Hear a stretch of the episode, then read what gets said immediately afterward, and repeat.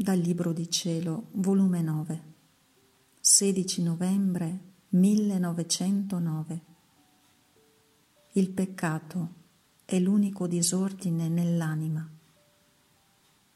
Dopo aver passato giorni amari di privazione, avendo fatto la comunione, mi lamentavo con Gesù benedetto dicendogli, pare proprio che mi vuoi lasciare del tutto, ma dimmi almeno, vuoi che esca da questo stato?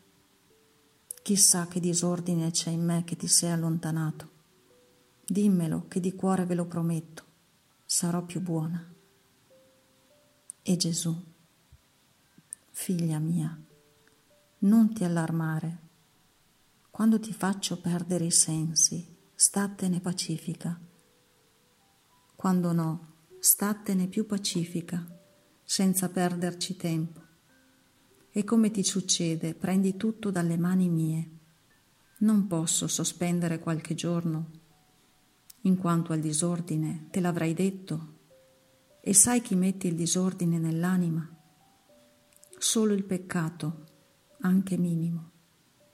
Oh, come la deforma, la scolorisce, la debilita. Ma gli stati di animo, le privazioni, non le recano nessun documento Perciò stati attenta a non offendermi anche minimamente e non aver timore di disordine nell'anima tua. Ed io, ma Signore, qualche cosa ci deve essere di male in me.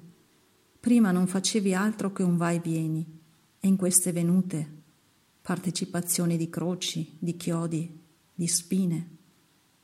Ma quando la natura si era tanto assuefatta da renderseli connaturali, tanto che le era più facile il patire che il non patire, vi ritirate. Com'è possibile che non ci deva essere qualche cosa di grave?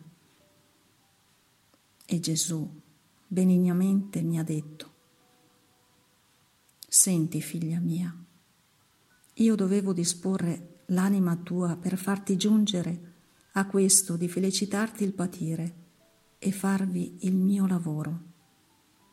E quindi dovevo provarti, sorprenderti, caricarti di sofferenze per fare che la tua natura risorgesse a vita novella. Onde questo lavoro l'ho fatto, essendo rimasta in te permanente, quando più, quando meno, la partecipazione delle mie pene. Ora avendo fatto questo lavoro, me lo sto godendo. Non vuoi tu che mi riposi? Senti, non voler tu pensarci. Lascia fare a Gesù che ti vuole tanto bene.